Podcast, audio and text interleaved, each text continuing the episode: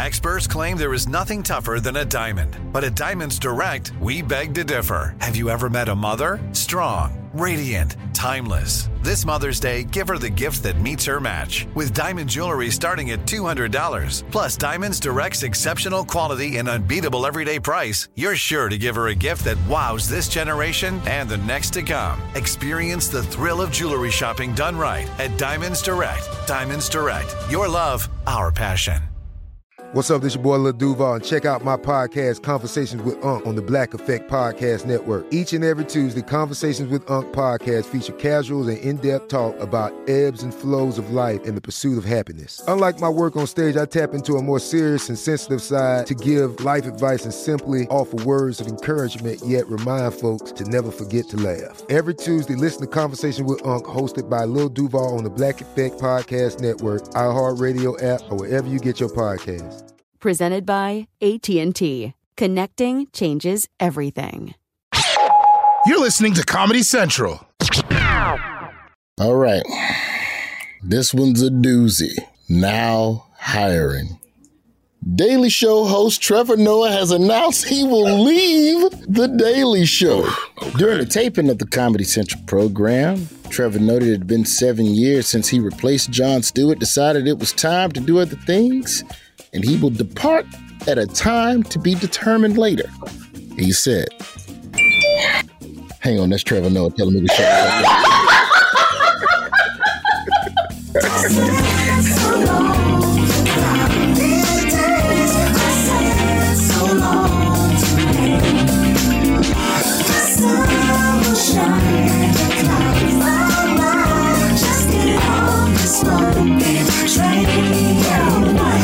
My name is Roy. This is my job fair. Wednesday is the most beautiful day of the week. I don't know when you're listening to this acoustical radio presentation, but just know that it is served up, fried, and pulled out the oven fresh on Wednesdays. We're going to talk about music today, the death of music, and the ways that we can keep the music in the schools. We're going to talk with a band leader. Is he a band leader or a choir director, JG? I can't remember which one. He's a choir director, but I think he's done band as well. I just said it with that octave. I just said music, and both of them shits is music. Well, you asked the question about delineation, so jeez. But wait a minute. I hear what you're doing, but we're not going to talk about you being 3 for 3. Oh, you talking about the Juneteenth thing, the Choco Taco, and not Trevor Noah. Yeah. Man, my dog said he wanted to do other things, you know. He said he wanted to do a little bit of travel, said he missed being out on the road, missed learning other language. I ain't never missed learning a fucking language. No, you keep that. You already speak like 7 of them. When he opened up to tell everyone, he started with, Roy Wood Jr. told me that I've been here for X number of years. And that made me start to think, Look at here, Roy, you need to use your powers for good. Listen, I wasn't trying to make the boy quit. I was just telling the man, yo, man, tonight been 7 years, man. That's pretty cool, huh? I didn't know that he was going to walk away from that conversation and go, what the fuck, 7 years? What have I been doing? I don't have a child. I got to go kiss Dua Lipa. Is that how you pronounce her name? Dua Lipa. Yeah, exactly. I'm too old. I'm not a demo. It's fine. It's an honest mistake. I'm sure Dua Lipa will understand that I messed up her last name. Let me just tell y'all right now, I don't know shit. Oh, okay. Dang. I don't know shit about who the next host's going to be. I don't know shit about who they looking at. All right? Uh-huh. I show up to work. I do my job. I come home. I play chess with my child. Oh. That's what I do. I have no insider information for the two of you, but I will say this. If either of you think that I should be the next host of The Daily Show, I need both of you to shut the fuck up, because both of y'all, you jinxed me on Jeopardy. Oh, wait a minute. And you jinxed me on James Corden. As far as I know, they ain't named the successor to Corden yet, but as far as I know, I ain't been chose yet, so I didn't get either of them calls. And neither of them calls came through yet. Trevor said, quote, I spent 2 years in my apartment, not on the road, and when I got back out on the road, I realized there was another part of my life. I spent 2 years in my apartment, not on the road. When I got back out there, why does it all sound British? Out there. I know, everything. When I got back out there. He said, there's another part of my life out there I want to carry on exploring. I miss learning other languages. I miss going to other countries and putting on shows. I've loved hosting this show. I've loved trying to find a way to make people laugh, even when the stories are particularly shitty. We laugh together. We've cried together, end quote. I'll say one thing about him. You obviously work with him closely, but when we were at the Emmys and you introduced me to him, he leaned in and he actually heard my name and repeated it back to me. I mean, that is just wonderful and magnanimous. I love those types of things. So it was very nice to meet him in that realm and to see where he's going next. He's a personable dude. Very nice. I got a question for y'all. Mm-hmm. Question. When you work in a newsroom day in and day out or news-related things, the stories, regardless of how well you make fun of them or how well you can find the light in them, tend to wear you down after a while. Do you think that... Oh, yes. Do you think that this might also have something to do with it? I mean, I love the nice, frilly way that he said what he said, but... You know, being burnt out in the newsroom is a super real thing, and man. Like, it's a lot of pressure. As much as his desire to go and do other things that make him happy played a decision in him stepping down, I'm sure that just the general stresses of that job. You're on television 4 or 5 nights a week. That's hard. It's a long day. Fine. But when you add on top of that pain and just suffering and just all types of bullshit happening. Also, the Daily Show is far more global than it was under Jon Stewart in terms of the way we're all interconnected because of social media. But in the interim, it's time now for Cody's most outstanding employee of the week. Now, we're talking music today, and one important part of music is dance. You know, you have a little dance, you know. You're talking to a choir director, and, you know, this brother has his hand in band as well. And one thing that we know about band, there's always dances. There's the little baton twirlers we had in high school. I don't remember what they were called. Did you twirl batons, JG? No, I'm not really coordinated, so I couldn't be on those things. Did you wear a non-Christian skirt with super thick? Didn't I just tell you I couldn't be on that stuff because I'm not coordinated? Glitter and tassels. I wanted to be out there, but I wanted to be one of the, what did you call those ladies? I don't know what they're called. Majorettes? Did you wear a hypersexualized outfit that you had no fucking business being in at the age of 14, Jacqueline? Dorothy, don't play that. Prancing up and down a football field while fucking grown men look at you? No. Dance team. When I went to the University of Alabama to graduate, to look at the tour, a boy passed by me and said, "See you in the fall." My daddy said, "You ain't fucking going here." Exact words. Exact words. You can cut all that. So, oh, no, we're not. Hell no, that was hilarious. That's damn. Thank you, Third.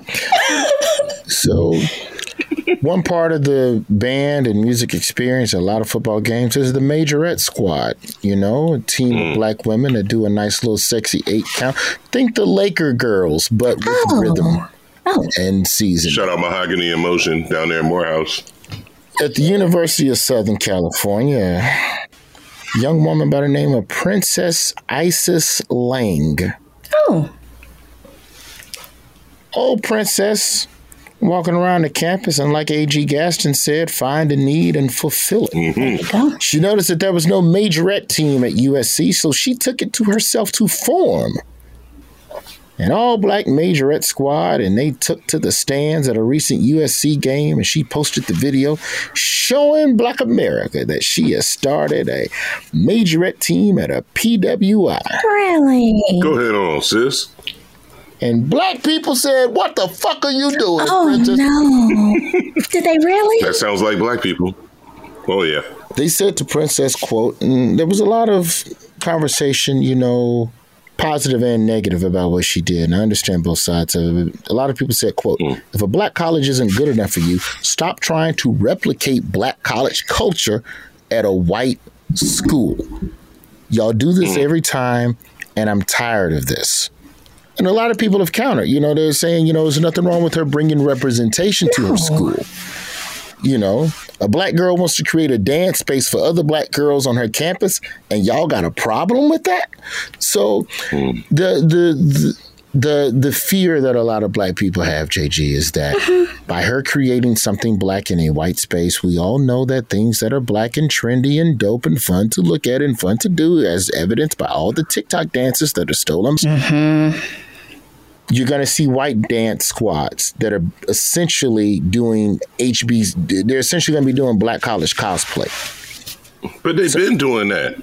You had white women pledging Delta since the 70s. Yeah, but we're just talking football. Let's just keep it on the field. We're not talking Greek culture. I'm sorry. But I get what you're saying. There's already a degree of that. But a lot of people take issues for this. And they're saying that this sister princess Isis is essentially a willful participant in what will become the dilution of something that has been black for a very long time. And so, that's heavy, because USC feels like a black school sometimes. I know it's a big, huge white school, but when you out there in LA, the amount of black folks that are at USC and that support USC, it is the closest feel of a California school to like the real HBCU experience that you would get back in the time. I can see both sides. I think she needs to negotiate possibly for bringing something up. The school. She needs to march right in there to that school and say, hello, Mr. President. I just did something that brought your school good and bad publicity. Either way, you're on the map even further. So therefore, I deserve 4 free semesters or quarters, depending on what they're on. Office, little black ass girl, and tell them whatever the hell is with you. I will not, sir. And if you call me little black ass girl again, we're gonna have a serious problem. She did all the right things too, which is really what makes this story kind of sad to me. Because she went in, she went to the student council, she got the right funding, she got the proper stuff that she needed to do to make sure that when she went to the football game, they didn't kick her and the rest of the crew out. She literally did everything that you're supposed to do. It's almost like, to me, it's almost like starting or chartering a sorority. And she went through all of the steps. I love it. She went through all of the steps. And for me, that's what I like the most about this, because you got to think, in all the years of USC and all of the black folks that they got that went to USC, nobody ever did this. And mainly because they thought they might not have been looked at. But she's the one. She's a catalyst to me. I'm very impressed with the young people. I like it. I think that I understand the backlash from my fellow HBCU brethren that we want these things that are black and black spaces to remain within these black spaces. And if you take something that is inherently and so hyper specific to our culture over to a white campus, you are introducing the possibility for it to be torn apart by culture vultures. I understand that part of the game, but we got to be real about the fact that a lot of black people don't go to black colleges. Correct. For whatever reason, they choose not to go. And in those spaces where they choose to go, they are sitting on a white island. So what are we supposed to do? Leave them on a cultural island because of where they chose to get an education? There's no way to get both. There's no way to get a little bit of a smidge of what you would have got at an HBCU. Yep. Now, I'm not going to sit here and say that the Cardinal Divas of USC are as good as the Honeybees or as good as anything that's popping over there in DC with Third and them. But it is still an opportunity for black women to commiserate with other black women and for them white boys to see what them black women working with, boy. But wait a minute. That's going to create more interracial relationships. I like that. I like that. I like the fact that you are creating something specific, because I can speak as a comedian. I've performed for the black student unions at white schools. That's only a thing that exists at white schools. A group of black students whose only job it is to bring black shit to the campus so that the black students can feel like they got something that they wanted to see instead of fucking Kenny Chesney. So how is this different than the BSU bringing Future for $50,000. How is this different than the BSU having a spades night? Do we not want white folk learning about spades? How is this different than the BSUs doing step shows that aren't Greek? Like, you know what I mean? Like all of this Third, I take that back. I'm with you on this Greek shit now. Because how many white sororities are emulating all of the Divine Nine Black Step shit? So then let's fuck it. Especially for the record, in the South, specifically Southern SEC schools, white sororities now do party walks. And they take the same party walk lines that the AKAs and the Deltas do, the strolls, and they just co-opt them for their sororities. So they're out there doing party walks to straight up country music. Where do you think they got that from? You think they got that from fucking Alcorn State or fucking Alabama A&M? No, they got it from black Greek sororities doing that shit at white Greek functions at white schools. Mm-hmm. And they were like, ooh, I want to do it. That's cool. And they stole it from the Fort Valley States. They stole it from all the other schools. But it's a partial stealing, and it's also a partial that sometimes they enlisted those young ladies from those spots to teach them how to do that stuff. So, I mean, it's a give and take. If you're going to be mad at Princess Isis Lane for forming a little black ass dance troupe to dance in front of this guy. And also, USC's football team is terrible. Why do you give a fuck? They haven't been relevant since Reggie Bush. Since Reggie Bush got that stolen Heisman, right? So, let them fucking dance. But if you're gonna be mad at them, then you have to be mad at all of the other entities on campus whose job it is to create black cultural exclusive experiences for the student body. I do support this. I think it's wonderful. I see both sides of the issue.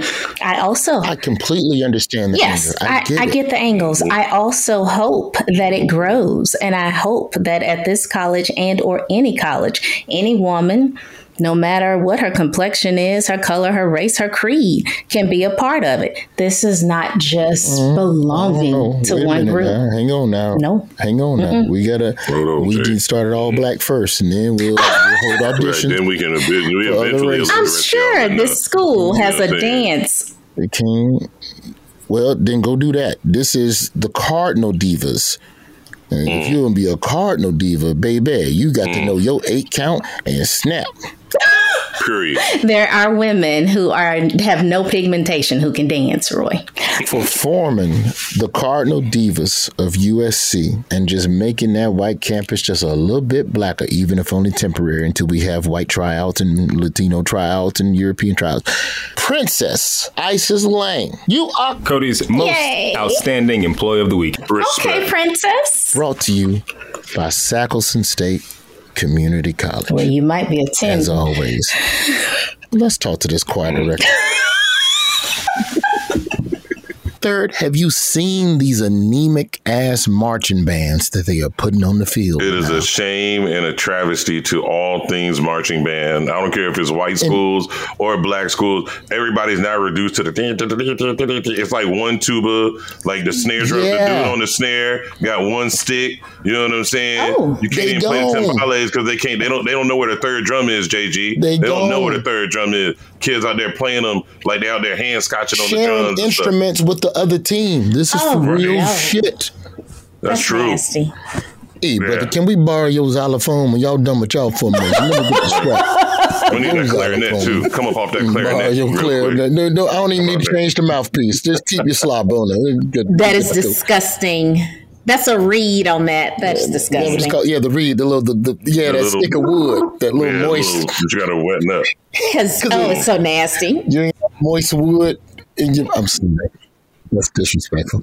That was a disrespectful question, Jacqueline. I respect you as a co-host. I should not be asking if you want moist wood. That close to your mouth. We have an educator on the line, and we need to be respectful, please. JG, who do we have on the phone? He just came from church. He did. That's the best part. I might need to go back. And take us with you. Turn around and go right back. We have Zachary Banks. Zachary serves as the choir director for Ramsey High School in Birmingham, Alabama. Know a little bit about. Never heard of that place. Famous alumni include Roy Wood Jr. For years, Zachary has championed the importance of music programs within schools, wishing people viewed music programs the same way they did sports programs. Zachary will be talking to you, Roy, about the erasure of school programs and his choir's upcoming trip to Carnegie Hall next year. Hi, Zachary. Hello, hello. How are you guys doing? Now, Brother Banks, talk to us a little bit, you know, just from your perspective, teaching music in public schools, mind you, why has there been an erasure, and why isn't there a bigger alarm being sounded about the arts slowly eroding away from our schools? Well, you actually alluded to part of an issue in the idea that people having this thought of you have to choose. You don't.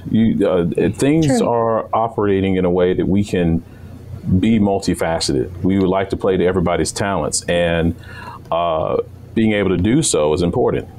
Just to put it in perspective, in my school or at Ramsey, in which I'm also a graduate of, we make sure that when we have a concert, I've got many kids that are involved in many different organizations. I got a number of football players, baseball players, basketball, men's and women's. I've got all types of kids involved in Future Teachings of America, all these other organizations. If we have an event at school and we're performing, I tell them and instruct them, wear the uniform for the other organization. I want to show that diversity on the stage when it's time to perform. And that makes a big difference. It also helps people to see, it's like, okay, you can do multiple things. We've had universities come down to recruit, and their choirs will come and perform, and they'll ask, like, how many of you guys are music majors? How many of you guys are non-majors? How many of you guys are doing this? So they show off that there's diversity within the group. And so that's one part that you don't have to choose. Another issue is funding. That's probably the number one. We're not necessarily the most financial generating organization for the greater establishment sometimes. And in some ways that kind of can come to a detriment because money talks.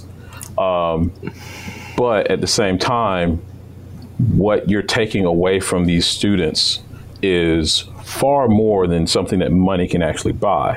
You're removing an opportunity for them to have joy. You're removing an opportunity for them to express themselves in a way that they don't get to do in the math, science, history, English class. And so with also the situation where you have teachers that in a number of school systems are paid by the actual school system money, not the state. There are certain school systems where the money that pays the music teachers comes out of the actual system budget, the school system budget, and not coming from the state budget like all the other teachers, the core teachers are paid. Wow. So do they get part of the 401k plan then? Because in the state of Alabama, wait a minute now. Yeah, I mean, the thing about it is that we still get all the bells and whistles that comes with it. All the benefits are there. But the issue that comes to play is when it's time to cut money or make budget cuts in your local district, who's going to get the chopping block? Because the money coming from the state is still coming. But when you need you're saying if it's coming down between paying for lack of a better word, a new basketball arena or keeping on the money for the choir, more than likely they're going to go for the basketball arena versus the choir. It depends on the situation, but yeah. That does occur from time to time. What are the programs that are, well, I mean, athletics, I would assume, of course, but athletics also have boosters and outside money coming in that is earmarked specifically for that particular athletic organization. They don't even spread the dope evenly throughout all of the other athletic programs. You know, I had a long conversation with one of my partners said that's one of the coaches over there at Ramsey softball. And he was talking about the situation with just the softball team.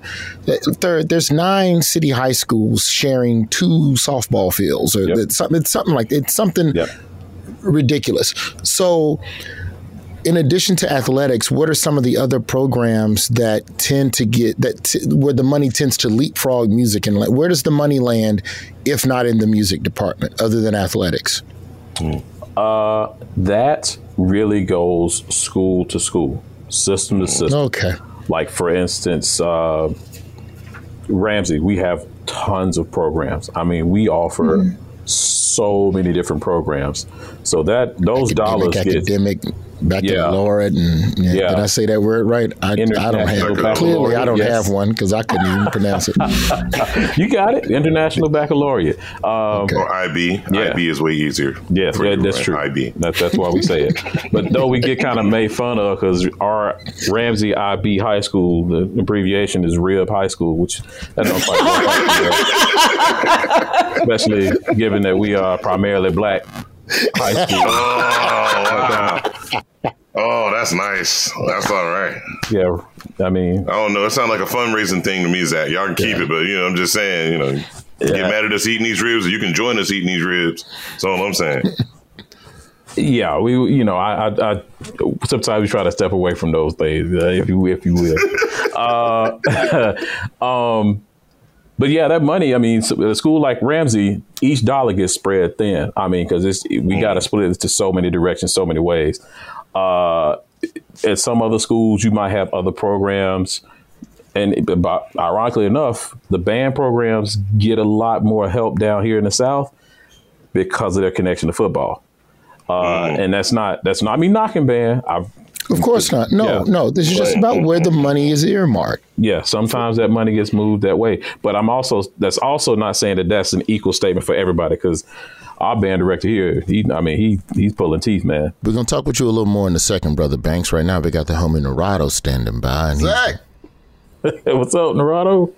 What's up, man? Well, Zach, this would be a good time for your going to church ass to leave, because after the break, Rod is going to take this show off the rails. And I don't know how much you listen to us, but this ain't what you want, Zach. You ruin Rod. Come on, man. Zach, me and Zach went to college together, bro. Zach knows exactly what I'm all about. Absolutely. Oh, shit. Word. Zach was there long before I ever thought about doing comedy. I've got one of my favorite stories, the best jokes and best joke moments ever was Nerado. We were sitting down in the cab. We were sitting in the lunchroom, and he was reading the school paper. We had the Alabama school paper, and so he's just sitting there, and his back's to the wall. We had the high tables, and everybody came into the cab from the front, and so the line coming in, everybody swiping their card, going into the lunchroom. And we had two girls, one girl who, a soccer player that had one arm, and we had another girl who had one leg, and they came into the cab back to back. And I'll never forget, I was sitting across from Rod. And this man, like, if you ever watched The Grinch That Stole Christmas, when that smile just grows up on the Grinch's face, that's what I saw with Rod. And then he just held up the newspaper, and the headline was tuition to go up at Montevallo. And he looked and pointed towards the door and said, "Y'all, it's official. It now costs an arm and a leg to go to the University of Montevallo."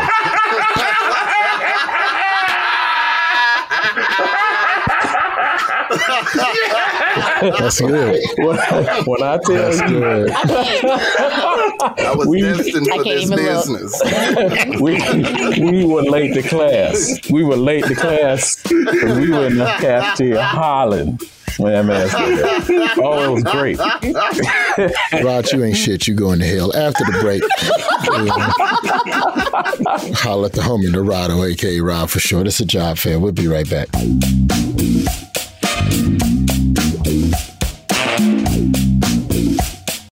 Tired of restless nights? Meet Lisa, the sleep experts. Here at Lisa, we know that good sleep is essential for mental, physical, and emotional health. That's why their mattresses are made for exceptional comfort and support, catering to every sleep need. Check out Lisa's Sapira Hybrid Mattress, named Best Hybrid Mattress 5 years running. Sleep hot? The Chill Collection is built with cool-to-the-touch top fabric and layers of high-density comfort foams, all intended to remove excess body heat while maximizing comfort. With Lisa, getting a new mattress has never been easier. Delivery is free, and you have 100 nights to try out your mattress in the comfort of your home. Don't spend another night dreaming of better sleep. For a limited time, save up to $700 off select mattresses plus 2 free pillows. Go to Leesa.com/iHeart for an additional $50 off mattresses and select goods. That's LEESA.com/iHeart. Exclusions apply. See Leesa.com for more details. This episode is brought to you by Navy Federal Credit Union. At Navy Federal, it's been the mission to help the military community for over 90 years. And not just help them, but do everything to make sure they not only grow, but flourish. That's why Navy Federal Credit Union has all kinds of great savings and investment options, like share certificates with sky-high rates. So don't hesitate. Start growing your finances today with a variety of savings and investment options. Navy Federal Credit Union. Our members are the mission. Savings products insured by NCUA. Investment products are not insured, not obligations of Navy Federal and may lose value. Job fair, and we back in it. We are talking about the death of music in schools with a wonderful, wonderful teacher and choir director, Brother Zach Banks of Ramsey High School in Birmingham. Got Zach standing by. The scam of the week, he's going to break down a little bit more about why music has left the schools and what these teachers can do. Wake up, all the teachers got to teaching that music. Kids sharing trumpets. That's nasty. You ain't got no money. You're sharing woodwind instruments and now you got a bump on your lip. You don't know how to bump, goddamn. It's there for the rest of your life. So nasty. The world get no better. So nasty. I can't. If we sharing instruments, wow. You happy with my voice back, ain't you, JG? I am. Right, motherfucker. My voice is so happy. It's time to slow it down for a minute, though, before we get back to Brother Zach. And this is a man that is, I imagine, emotionally down right now, Third. He is an open New England Patriots fan, and they having some struggles right now in the early goings of this football season. He has a minor in how to get money from white women and make them feel bad about it. He's undefeated in pregnancy scares with a lifetime record of 43-0-2. He is an international gentleman of leisure and a former veterinarian assistant. His mama named him Nerado. We call him Rod for short. Rod, did you sing in the choir? We just found out, and Third don't want to really get into it, but Third was singing in college. Yeah, I sang in the choir in elementary school. Nice. And then after that, I never really sang in any formal capacity. I sang to girls a couple times personally, but last time I was in an actual choir or some shit was elementary school, man. Dolly Parton invited us to come sing at Dollywood, and we did. That was good. Dolly, you serious? Yeah. Dolly Parton been down with niggas for a long time, man. That's a record show. Yeah, man, I was in the 5th grade. Dolly just inviting black kids. Yeah, y'all ain't got no vocal skills. Flew us out to Nashville. Flew? Yeah. That's it. Y'all should have been on a bus. Yeah, it was the flight. Hey, the flight was like, 50 minutes. It was like a 50-minute flight. But that's unnecessary. You know how corporate money goes. Corporations don't know what anything is worth.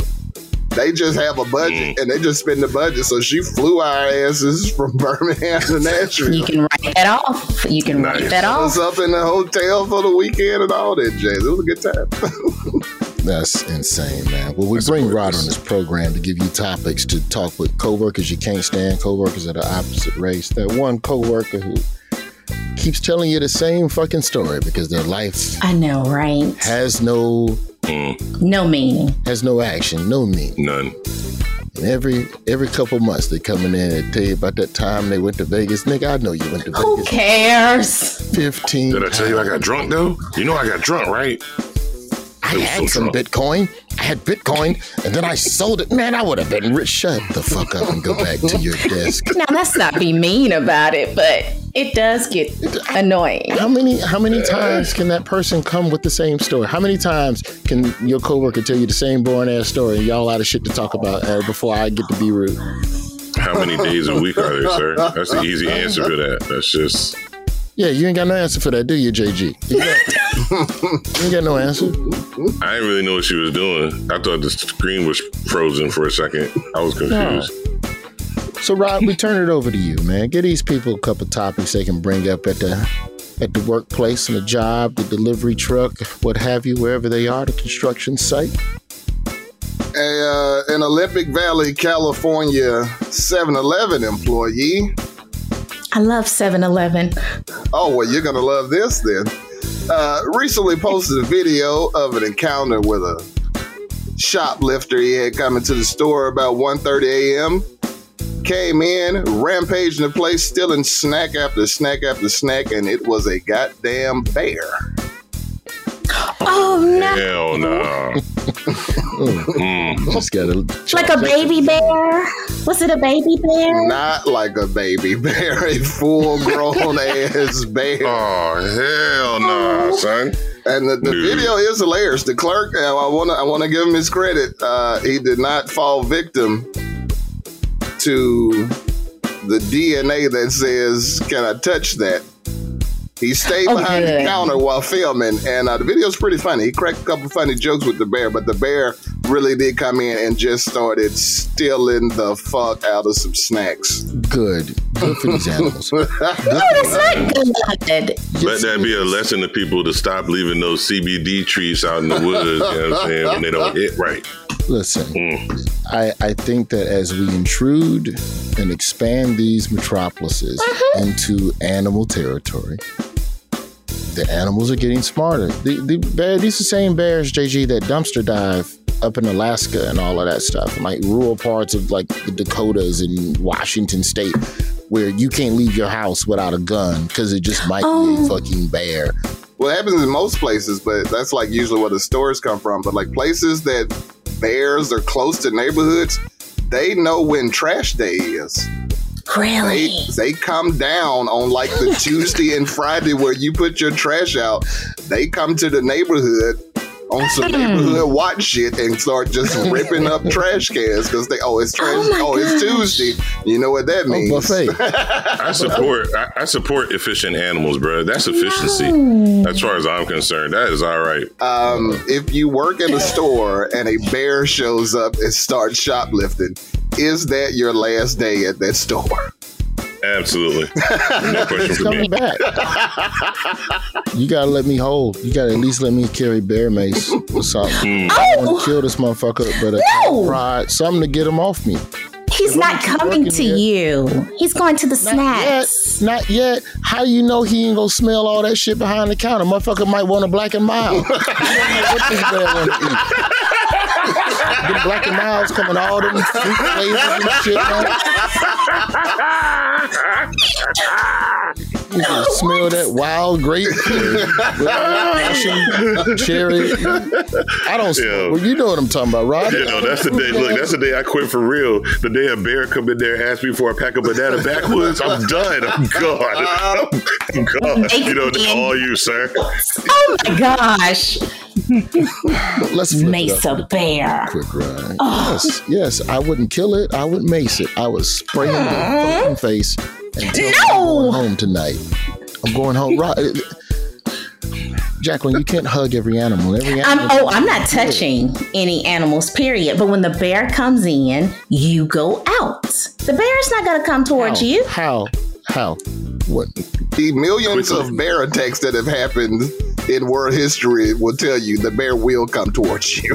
The bear is going to the snacks. In that instance. What does your book say? Where's your book, Roy? Where's your book that tells you how to get out of this stuff? You need bear mace. Yes.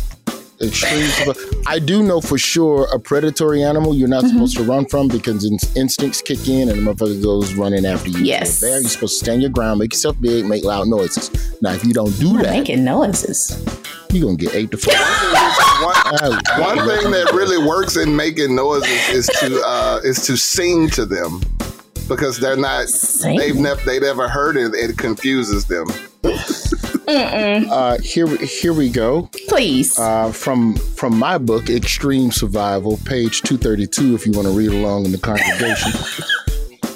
If you are approached by a bear, remain calm and motionless and make soothing noises if you can. Do not ever try to outrun a bear. Mm-hmm.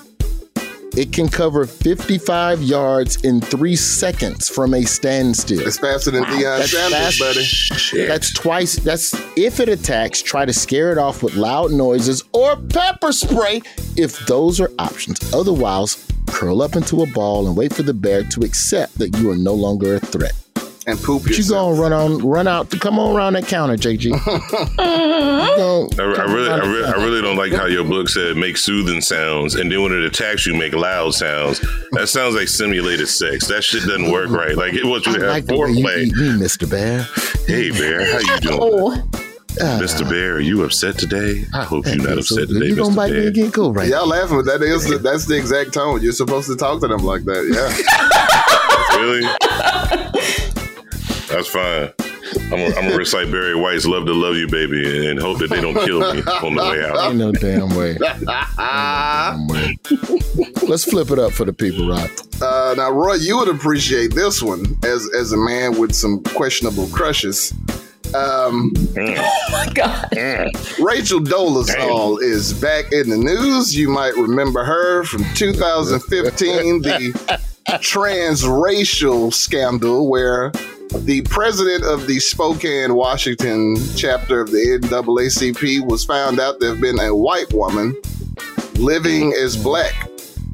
She's back now. No blackface. No, she just she's just like braids and a lot of tanner. And to get her tan on, and she always felt black inside, so she's black now. And she said I was transracial. Transracial. So. Rachel Dolezal is apparently very in love with Rihanna's Savage by Fenty line of lingerie. And to pay homage to that, she has created an OnlyFans account where she is showing off that fake black ass in some Savage by Fenty's finest. So if any of you brothers ever wondered what she looked like up under that dashiki, for $9.99 a month, she got you covered. And I got to tell you, it ain't looking bad. Oh my God. Rob, support her, baby. No. Support them artists, Rob. No, I didn't buy anything. A couple pictures have come out as promo. I refuse to. I don't pay for porn or sex in any capacity. Now, that's for the record, Rod, let me just say, there's a lot of people listening. I never said I had a crush on Rachel Dolezal. I simply said she was about a seven. Not a seven, B. Because that was an offline conversation we had. Because I don't want people like going through the back catalog of shows trying to find the clip where I said that's not what I said. I said Rachel Dolezal could probably get into Sackleson State with this. That's what I said. Now here's now a question. Seven as a black woman or a white woman? That's an important distinction.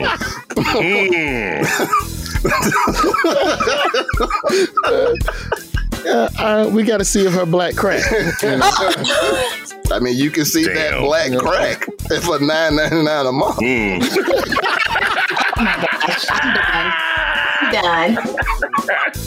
This podcast is all about stories. I'm done. You can get it wherever you find this podcast.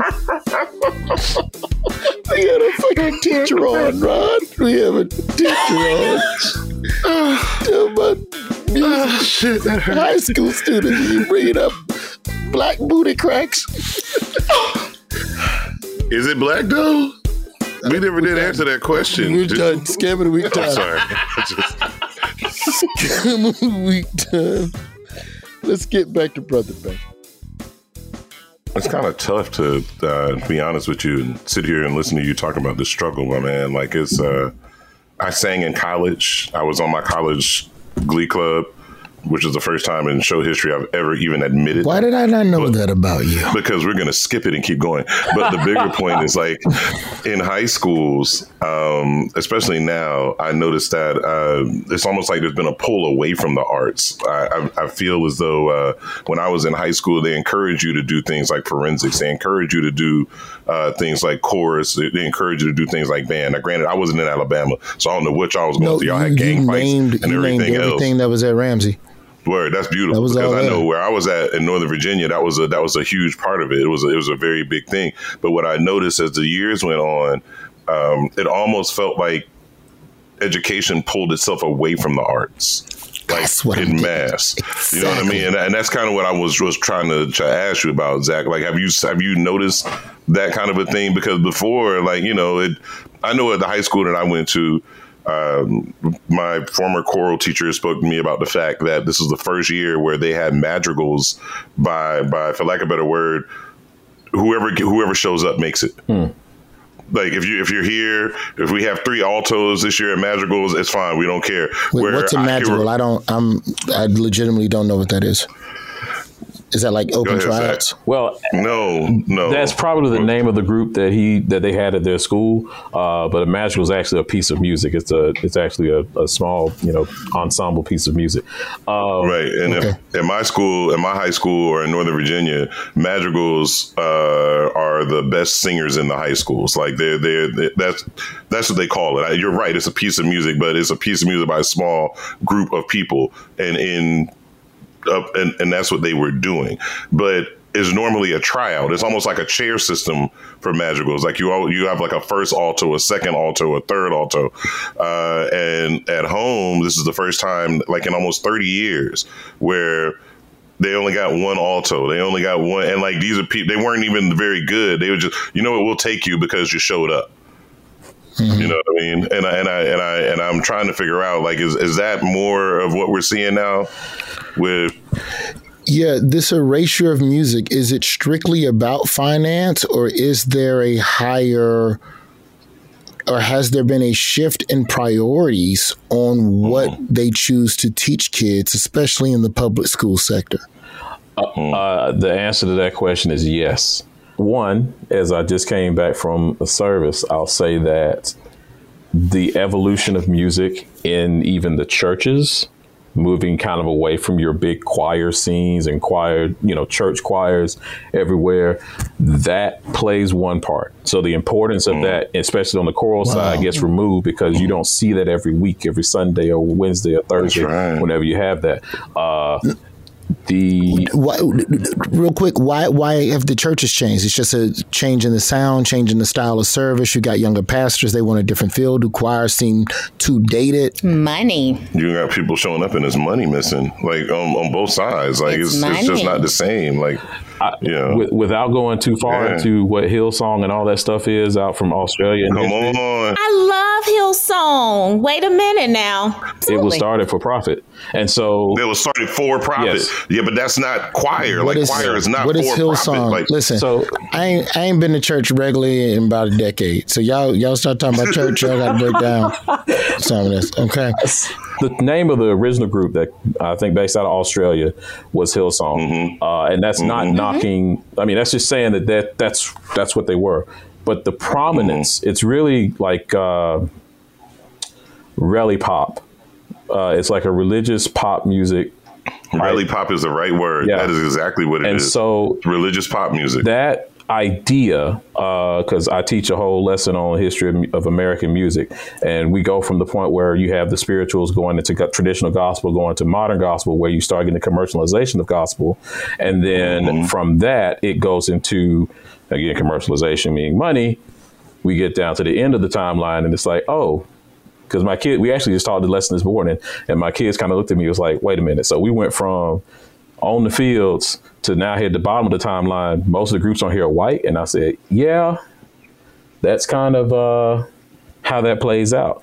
And Hillsong is a worldwide number one. Group making this music. And though I know that, I mean, the ambitions of the individuals in that may be great. And I don't, that's not passing judgment upon those people, but I'm just saying that from the top, there was a lot of influence to make money, and that's why the leaders are still in court today. I mean, that's not a problem. They told you, we're here to make money. Well, I mean, boom. Yeah. But see, even in them telling you that they're there to make money, there's still people in the church who ain't necessarily going there to make money. They going there because they need help and spiritual advice and all that kind of stuff. Well, no. Let me say this as a church musician. It's different to be paid for your talents and abilities to help lead service versus you leading service to make money. Absolutely. They're leading service to make money. There's no question. Which part of that is God? Is it the money or is it the... They're not interested in the God aspect, even though the God aspect is there. Well, see, so this two different things. Well, that's the problem, right? But, so these churches are hiring these styles of groups or house bands per se and paying them, which eliminates the need for a choir, which then changes. And if church operates as a musical farm system for the school system, did public schools stop caring about music, or did they just not having the money to keep music within their program? You're saying the first thing was church. And what's the next thing? That's one. Second would be just all out the reason to keep coming. What's the incentive for a teacher in 2022 to keep coming to work?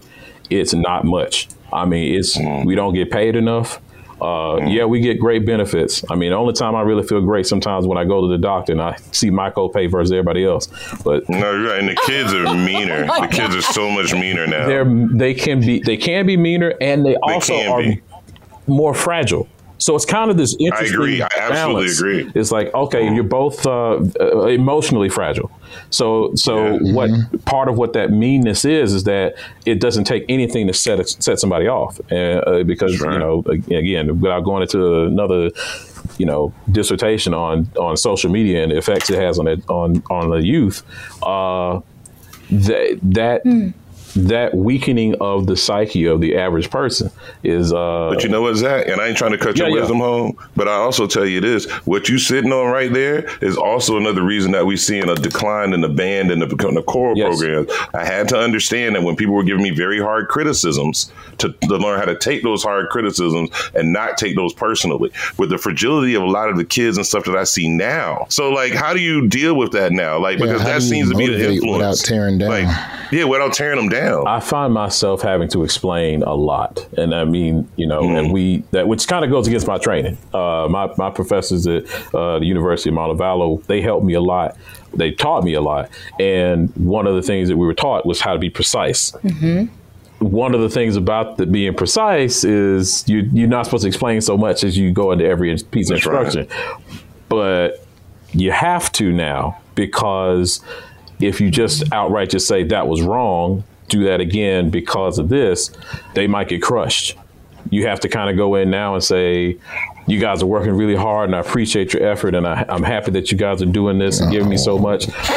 Well, what we got to do is work on this, this, and this. That's the thing. Now, we can't. Now, social media didn't just hit the kids. Now, let's put that in there. It didn't just hit the kids. We know what the problems are, and we understand now the struggles that you're dealing with at this particular job of high school choir director. How do we fix it?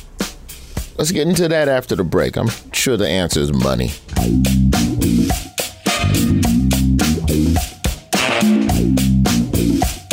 Good sleep should come naturally, and with the new Natural Hybrid mattress, it can. A collaboration between award-winning mattress brand Lisa and home design favorite West Elm, the Natural Hybrid is the culmination of these two companies' shared values: premium materials, meticulous craftsmanship, and sustainable practices. Made with natural latex, responsibly sourced natural wool, and environmentally safe foams, the Natural Hybrid elevates your sleep sanctuary. Indulges your senses and supports a greener tomorrow. Plus, when you purchase the Natural Hybrid, you're also helping fuel Lisa's work with shelters and those in need. Since 2015, Lisa has donated more than 40,000 mattresses to ensure children and families have a safe place to sleep. Don't put off a good night's sleep any longer. Get a Lisa mattress today for a sound sleep tonight. Visit Lisa.com/iHeart. That's Leesa.com/iHeart. This episode is brought to you by Navy Federal Credit Union. At Navy Federal, it's been the mission to help the military community for over 90 years. And not just help them, but do everything to make sure they not only grow, but flourish. That's why Navy Federal Credit Union has all kinds of great savings and investment options like share certificates with sky-high rates. So don't hesitate. Start growing your finances today with a variety of savings and investment options. Navy Federal Credit Union. Our members are the mission. Savings products insured by NCUA. Investment products are not insured, not obligations of Navy Federal and may lose value. Job fair, bringing it home. Talk about the erasure of music in our schools and the struggles of that. You know, as a high school choir director, Brother Banks, what can parents do? What can people do? Is there anything like, you know, when we start getting into, you know, the school board and superintendents and things like that, how can we lobby to bring more attention to what's happening to music in our schools and trying to get more money that's designated for this? Like, it's one thing to go out and raise money for a department, but to actually get the state and local officials and the school system to go, hey, wait, we have to make sure that this matters. Parents, one, if you're a parent and your child does not have a music program or an aspect of a music program or any other fine arts program that's not at your school, start asking why. That's the first thing. Make as much noise as possible and ask why, because that's an opportunity that your child may not have.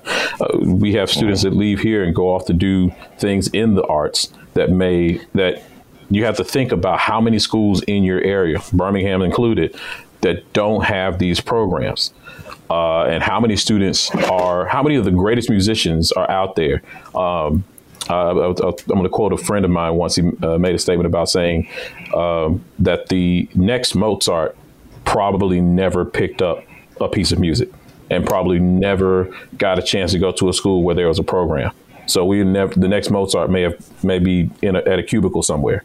Parents that are at schools that have the programs, be involved. Support, support, support. And it doesn't necessarily mean it's always got to be money. Time, treasures, and talent. Those are the three things we always ask of our parents. If you can devote time towards the programs, then the treasures can come in. Our parent base here at Ramsey, they're working now. We've got like 3 or 4 fundraisers going right now because we're trying to raise up this money. So the parents are stepping in and doing their own fundraising outside of the school, separate from our program. And that's been pretty helpful. And so being involved, supporting the program, stepping in, making a council outside of that school that also helps to make donations to your programs, where the departments may fall short, where the cities may fall short. That's where you can the parents can come in and take up that spot. Talk to us a little bit about this trip that you all have decided to try and organize for the choir and why this trip is important. Because I know a lot of people, it's easy when you think about big time field trips for students. It's easy for it to be, they don't need to be doing all that. Why they going on this, all of that? But I really think it serves a greater purpose in the long run. But just tell us a little bit about this this trip to Carnegie Hall that JG was talking about. So, we got the invitation. We actually had 2 invitations from 2 different directors here in Alabama to come up to Carnegie Hall to perform a various set of works with our students. And, one of my things that I've said this for all of my career, and my kids from some of my former schools that I taught at know this phrase very well. Let music take you places. That is the thing to try to keep students motivated. The more you stay in music. I'm from Birmingham, too. Like I said, I went to Ramsey. My family was not all that well off. We had enough to make it work, live comfortably as well as we could and make it through. So traveling, going on vacation was a neighboring state at best, going to Atlanta, going to Tennessee, Georgia, Florida. But Gatlinburg, and then you go down to Dolphin Island. Maybe you go to Biloxi. If you're lucky, you get a Panama City trip in there. That's living it up right there. But once I got into college, once I started hanging out with people like Rod down there and then going out to college, you know, going to college, getting a chance to go to so many places and getting a chance to going on tour with choirs, going to perform in different places, being a part of church choirs, going to perform in different churches, doing all these things. I just got back from London a month ago, and that was being in a church choir. And so... And that trip was mostly paid for. In fact, I actually got paid for being there, for singing in the choir while I was there. So that's the kind of stuff where I'm just saying, look, I'm getting this because God opened some doors for me and I walked through. And I knew I had a voice and I kept going. I'm trying to give that opportunity to these kids. And for the parents that are, you know, I got parents at Ramsey that could pay for their kids to go right now. If I said, hey, trip's $3,000, cover it. They got it covered. But I also got parents that their kids have not been too far outside of Jefferson County. And so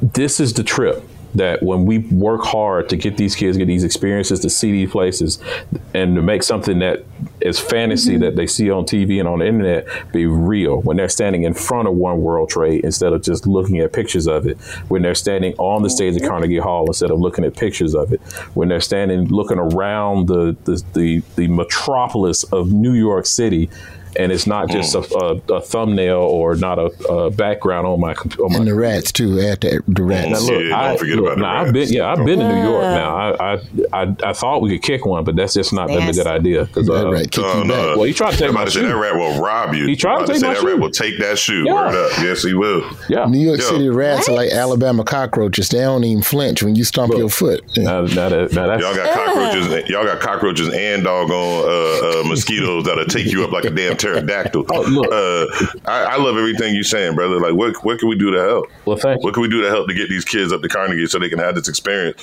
so they can see more of the world, man? Because the only other person in my life who ever told me let music take you somewhere, the only other person who you sound like to me is Dr. David Morrow at Morehouse College. Wow. And that's a powerful thing. You know what I'm saying? So what can we do to help? What can I do to help? So, you know, continue to spread awareness like y'all doing right now. And also, you know, we've got a cash app that we use, RHS Choirs, and make sure I get the right thing here so somebody sending money to the wrong place. But yeah, $ RHS Choirs, and you'll see the logo for our choir.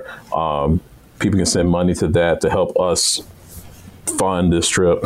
May I suggest on the back end you consider, and I don't know if the school board or the school system or the state will allow that, but maybe a 501c3, because it would be great when you donate money that you can write it off as well. And then people will actually donate more, because if I can put that $2,000 down and I can write that off at the end of the year, guess what? People will do it that way. So we're actually working on that. Yes. The parents on the side are working on that nonprofit status in what is being called the Ramsey Booster Club. Yes. So that is something that they're working on right now to get that status active so that we can start doing things like that, taking donations. So what's that cash app one more time? Spell that shit out, bro. What's that cash app? RHS Choirs. RHS Choirs. You put that $ at the front of that. $, yes. Okay. Well, Brother Zachary, we appreciate you for coming on. Thank you. I will make I got to remember my Cash App password first. I don't even know my Cash App password. Put me down for 1,000. Put me down for 1,000. Now, but I'm challenging our job fair listeners to match that, to make sure that these kids are able to come up to New York City to fulfill the dream of being bitten by a New York City rat. Oh. And with those superpowers, these children will be able to take over the world. They'll be stealing shoes left and right, bro. That's what we are out to do. Give black kids superpowers. I know it's all about music education, but that ain't going to... We got to market this better, Zachary. So give black kids superpowers. Shoot, if they survive the mosquito bites down here, like I said, forget the American Cross, man. Red Cross ain't got none of these mosquitoes like you talking about. Yeah, man. Well, we wish you... wish you nothing but the best with everything that you're doing. Thank you so much for being an educator. Thank you for going above and beyond for these children and making sure that they're able to see a little bit more than DeSoto Caverns, just outside of Birmingham. No disrespect to DeSoto Caverns. I know y'all listening. Thank you so much for coming on the job fair, brother. Appreciate it. Thank you. Thank you guys for having me. That's the show. Roy's Job Fair is a product of iHeartMedia, Comedy Central, and South Park and Princeton Productions. And thank you again to Brother Banks and Ramsey High School. And good luck to them coming up to New York City to get themselves a rat bite. We'll see y'all next week. This has been a Comedy Central podcast. Are you looking for the perfect move-in ready home this spring season? Now's the time to buy at Fisher Homes. For a limited time only, enjoy below market interest rates starting at 5.375% APR, 6.139% APR. With these exclusive lower rates, you can save hundreds on a move-in ready home and start enjoying the benefits of homeownership even faster. Schedule your personal tour with one of our new home specialists at fisherhomes.com and make this spring the season you find your perfect home sweet home. Financing provided by Victory Mortgage, LLC, NMLS 461249, Equal Housing Lender. If a new house is on your wish list in the next 5 years, grow your savings faster and experience your dreams with an Ohio Homebuyer Plus account from Kemba Financial Credit Union. A savings account specifically designed to save for a new home where you can earn 7% APY, a $500 matching bonus, and a $1,500 mortgage closing cost credit. Learn more at Kemba.org. Offer expires March 31st, 2025. APY equals annual percentage yield. Restrictions apply. NMLS 292230. Equal housing lender. Federally insured by NCUA.